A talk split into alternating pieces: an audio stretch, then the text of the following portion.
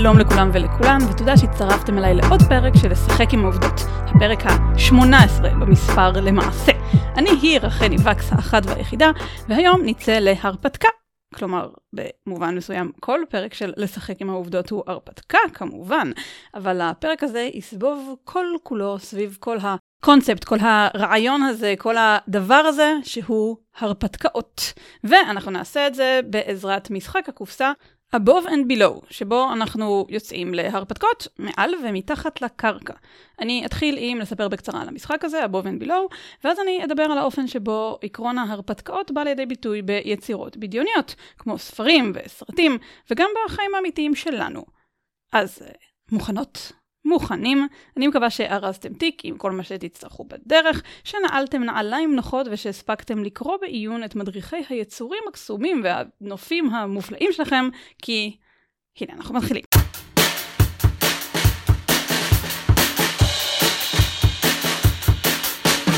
השעה הייתה מאוחרת מאוד בלילה. כנופיה אכזרית של ברברים תקפה את הכפר שלכם, בזזה מכל הבא ליד ושרפה את הבתים שבו.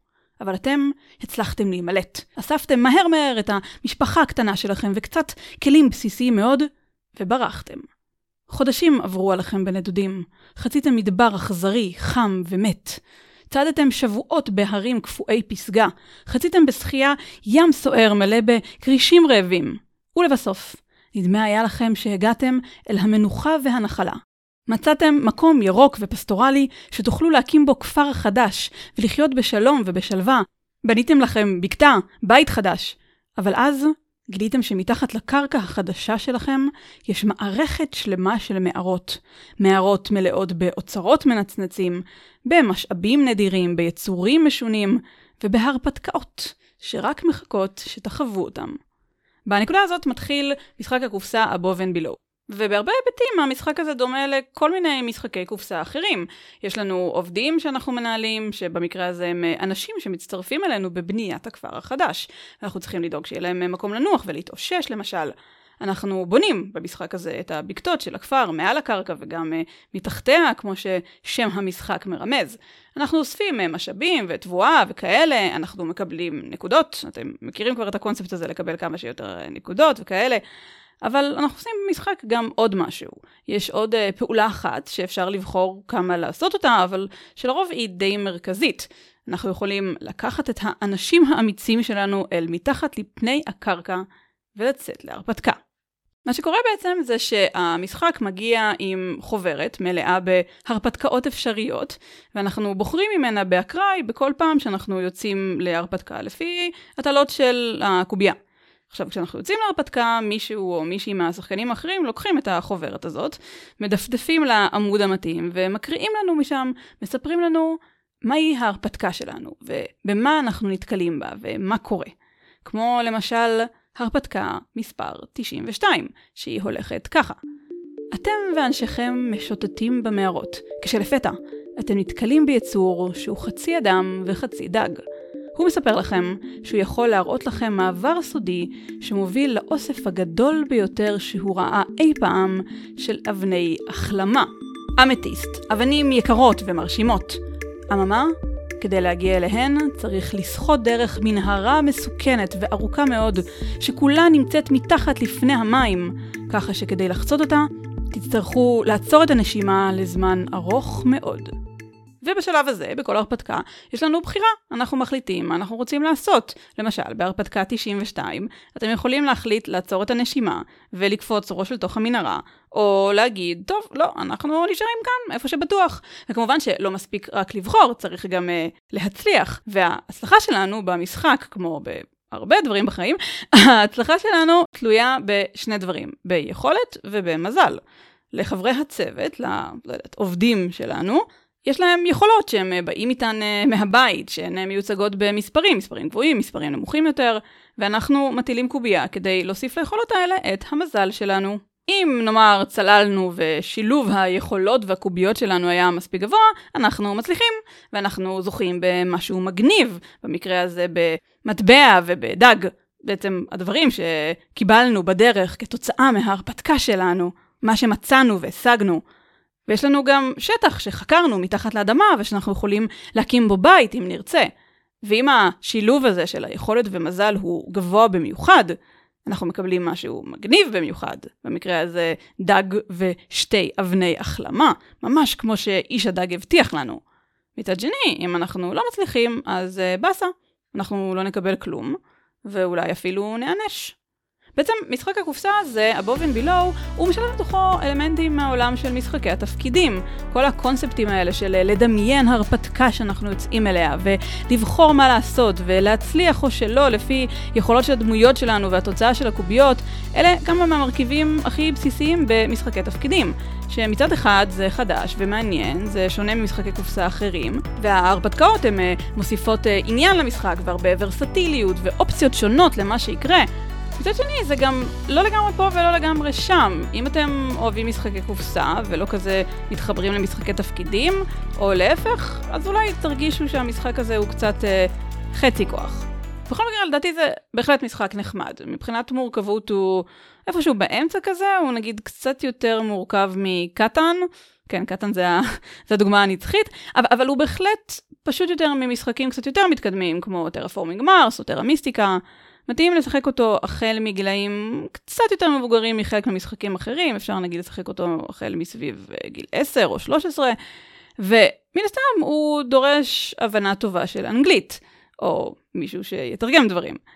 וכמו שכבר הבנתם, הבובן בילון נותן לנו הזדמנות לצאת להרפתקה, בלי לקום מהשולחן בסלון. והזדמנויות להרפתקאות באשר הן, זה משהו שכדאי לנצל. אז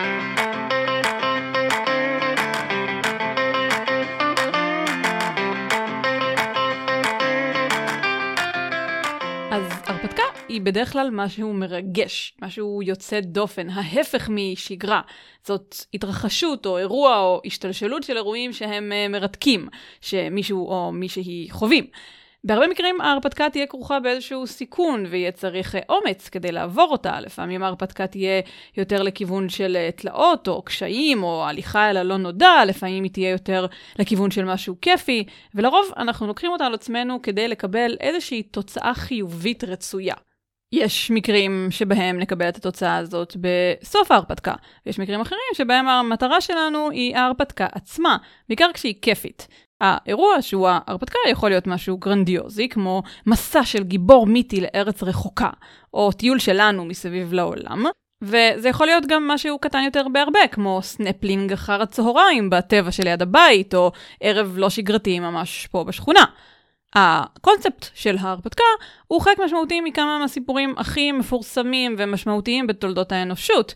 אצלנו למשל התנ"ך כולו זרוע בהרפתקאות, מסיפורי החיים מלאי התלאות של האבות והאימהות, ובטח בכל ההרפתקה הגדולה היא של יציאת מצרים.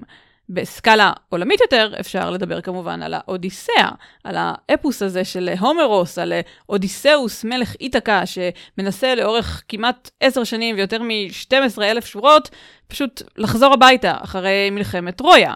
הוא עובר לא מעט הרפתקאות בדרך, שההרפתקאות האלה נתנו השראה והשפיעו על הספרות ועל התרבות בצורה מאוד מאוד נרחבת באלפי השנים שחלפו מאז שהוא נכתב. גם אחרי המיתולוגיות והאפוסים והסיפורים על המקור של עמים ודתות, הז'אנר של סיפורי הרפתקאות הוא היה נפוץ ופופולרי בספרות עוד מימי הביניים. בסיפורים האלה הגיבורים יוצאים מהשגרה שלהם ונכנסים לעלילה שכוללת סיכון, שהיא מתקדמת בדרך כלל בקצב מהיר, ושהיא כוללת הרבה יצירתיות מבחינת הדמויות והסביבה וההתרחשות. לא תמיד, אבל לרוב הסיכון הזה יהיה אמיתי, אבל לא מפחיד מדי, או שהוא לא יתממש, כי אנחנו בספרות כיפית פה. גם אם יש קטעים עצובים, לרוב העלילות נזהרות שלא להיות מדכאות מדי. הרבה ספרי הרפתקאות הם ספרי ילדים, ואפשר להבין את זה. בסיפורת למבוגרים, הרבה פעמים העלילה קשורה יותר לאירועים שגרתיים יותר, כמו יחסים במשפחה, או סיפורי חיים אישיים של דמויות, או של סיפורים בלי יותר מדי עלילה במקרה של דברים פוסט-מודרניים יותר. וילדים פחות מתחברים לזה, הם מעדיפים לקרוא על אירועים מרגשים ויוצאי דופן ויצירתיים ומסקרנים ומותחים, אז מתוך הספרים שנכתבים בשביל ילדים, יש כנראה יותר ספרי הרפתקאות, אבל אין שום ספק שאפשר גם למנות הרבה ספרי הרפתקאות שמתאימים גם או רק למבוגרים, כמו רובינזון קרוזו, הארי פוטר, הרוזן ממונטה קריסטו, מסעות גוליבר, משחקי הרעב, אי המטמון, האלכימאי, הזקן בן המאה שיצא מהחלון ונעלם, שר הטבעות וההוביט כמובן, או כל מה שז'ול ורן אי פעם כתב. אם תשאלו אותי, הז'אנר של ספרות הרפתקאות מתבטא במלואו במדע בדיוני ופנטזיה.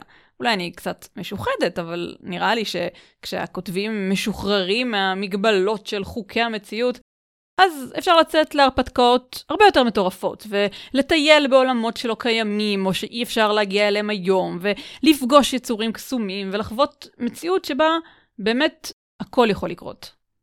חוץ מהספרות, יש לנו כמובן את סרטי ההרפתקאות. סרטים כאלה יכולים להתרחש למשל בתקופה היסטורית כלשהי או בעולם קסום, ומהטבע הוויזואלי שלהם הם יכולים להציג לנו דברים מרשימים, כמו קרבות חרבות או קסמים, ולכלול דמויות צבעוניות כמו מלכים ומלכות ופיראטים וחדי קרן וגיבורי על ומכשפות.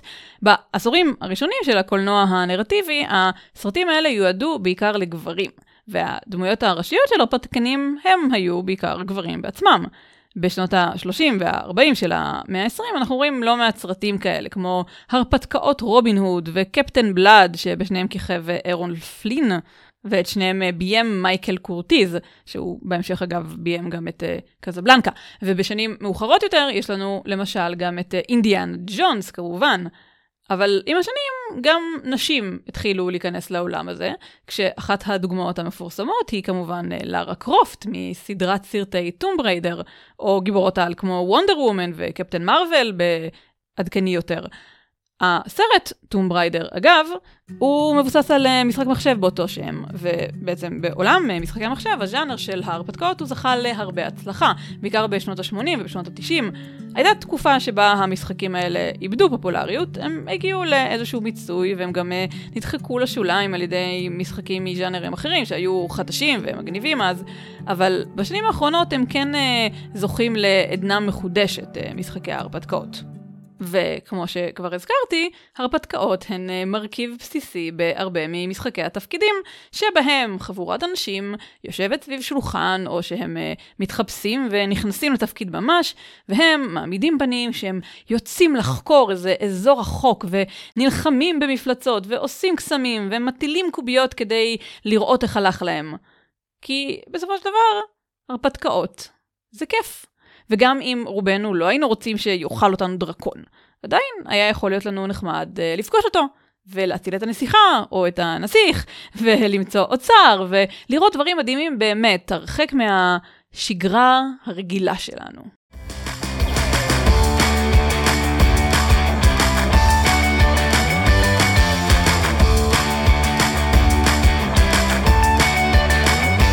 אם אנחנו מדברים על סיפורי הרפתקאות, אי אפשר שלא לדבר על סיפור ההרפתקאות הזה. אני אספר אותו בלי שמות ובאופן אה, כללי ומרומז, ותראו אם אתם מצליחים לזהות לאיזה סיפור אני מתכוונת. אז ככה, גיבור מקבל הזמנה לצאת להרפתקה. הוא לא רוצה לצאת אליה, אבל אה, דמות של מנטור מנחה אותו ועוזרת לו לצאת מהעולם שהוא מכיר. מחוץ לעולמו המוכר, הגיבור של הסיפור עובר סדרה של אתגרים ומבחנים, והוא עומד בהם, לבד או עם אה, עזרה מאחרים. לבסוף, הוא מגיע אל האתגר הגדול באמת, אל האויב או המכשול העיקרי, וספוילר, הוא מתגבר עליו וזוכה בתגמול. לבסוף, עם התגמול הזה, הוא חוזר הביתה, ושם הוא יכול להשתמש במה שיש לו עכשיו, ובחוכמת החיים שהוא צבר בדרך, גם לטובת הכלל. עכשיו, אה, את העלילה של מה תיארתי עכשיו. ובכן, את העלילה של די הרבה דברים.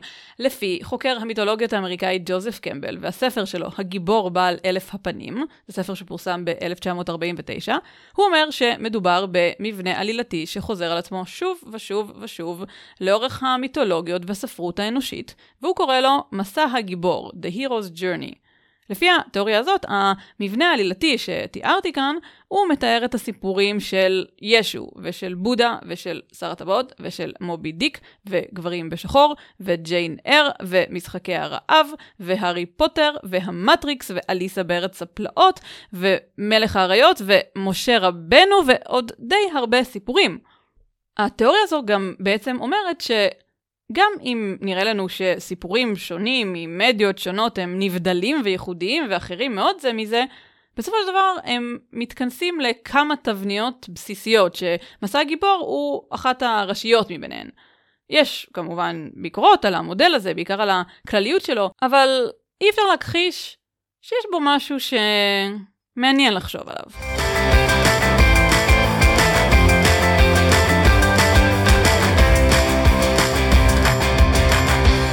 אז עד עכשיו דיברתי על הרפתקאות בדיוניות, על הרפתקאות אפיות ומיתיות, על הרפתקאות של אחרים. אבל אני לא צריכה להיות לארה קרופט, או פרודו בגינס, או משה רבנו, כדי לצאת להרפתקה.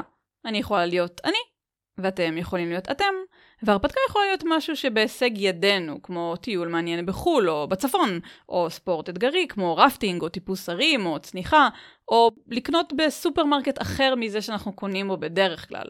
וכשאנחנו במצב שנתפס אצלנו כהרפתקה מרגשת, המוח שלנו מתמלא בחומרים נחמדים, בדופמין, באוקסיטוצין, באדרנלין.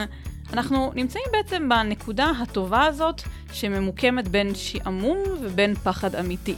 שעמום, יש אנשים כמוני שהוא אויבם הגדול ביותר, ופחד אמיתי הוא גם לא משהו בכלל. אנחנו נמצאים בעצם במקום שבו אנחנו מספיק מפחדים או לחוצים כדי שנתרגש ונרגיש חיים יותר. אנחנו לא רגועים ואפתיים, אבל אנחנו גם לא מפחדים מדי. כשאנחנו במקום המדויק הזה, שפסיכולוגים קוראים לו flow, שהכל פשוט זורם וכיפי בו, זה מקום שטוב לנו להיות בו. אגב, ההרפתקאות הן משמשות גם כשיטת טיפול, מה שנקרא Adventure Therapy. זו שיטה שבה אנשים מטופלים, לרוב בקבוצות, דרך אתגרים בשטח, דרך למידה חווייתית, אה, התנסותית, דרך uh, דברים מעניינים שקורים להם. וזה לא סתם. מחקרים מראים שכשאנחנו חווים הרפתקאות זה משפר את uh, תחושת המסוגלות העצמית שלנו. זה גורם לנו לחוש מועצמים וחסינים יותר רגשית, וזה עוזר לנו לגבש את הזהות שלנו, ומעודד אותנו לתת אמון, ומחזק אצלנו קשרים חברתיים. יש המלצות uh, לצאת לדייט בלונה פארק, כי האדרנלין יגדיל את הסיכוי שהדייט יצליח. בניסוי שנערך בשנות ה-70, נמצא שיותר סביר שגברים יתקשרו לאישה שהם פגשו על גשר, כשהוא קצת מסוכן ומפחיד, מאשר כשהם פגשו אותה על גשר שהוא מרגיש יציב ובטוח. ברור שיש אנשים שיותר צריכים הרפתקאות וריגושים מאחרים. יש את אלה שהכי טוב להם בבית מול הטלוויזיה עם כוס יין, ויש את אלה שחודש שבו הם לא סיכנו את החיים שלהם לפחות פעם אחת, זה חודש מבוזבז. חיפוש אחר ריגושים זו תכונת אישיות מוגדרת ומוכרת, רשמית אפשר להגיד. אבל מעבר לזה, הרפתקנות היא חלק ממה שמגדיר אותנו כבני אדם. אם uh, אבות אבותינו לא היו הרפתקנים, הם לא היו יוצאים מאפריקה ומגלים את כל הפלנטה. הם לא היו מנסים ומגלים איך לגדל בעצמם מזון, או איך לייצר אייפונים. הם לא היו מנסים להגיע לראש האברסט או לירח. ההרפתקנות היא חלק ממה שהפך את המין האנושי לכל כך משגשג בכדור הארץ. ובלעדיה, היה לכולנו הרבה פחות מעניין. אז, עד כאן עוד פרק של לשחק עם העובדות. אני רחלי וקס, אתם בטח כבר זוכרים את זה, ו...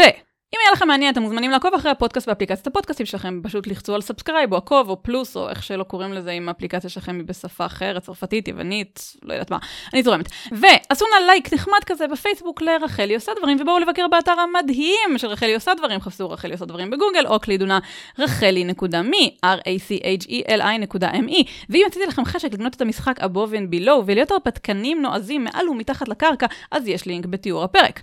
שימו לב, לבקשת הקהל, יש לינקים גם לאי-ביי וגם לאמזון. עדכנו אותי מה דעתכם בנושא. בחודש הבא אני אשוב אל אוזניכם עם עוד משחק קופסה מגניב ועוד דברים שאפשר ללמוד שהם נורא מעניינים בעקבות התמה שלו. והפעם נדבר על משהו אריסטוקרטי, יש שיאמרו פלסני, אם כי בהחלט בהחלט לא רק. ובכל מקרה, כמו שכבר הבנתם, לא. אני לא הולכת לדבר על פנדמיק. אז, עד לפעם הבאה, תודה לכם שהאזנתם למילותיי. אני מקווה שנהנתם, תבואו שוב, וזהו, סיימנו. צאו לכם להרפתקה חדשה. ביי ביי, ולהתראות.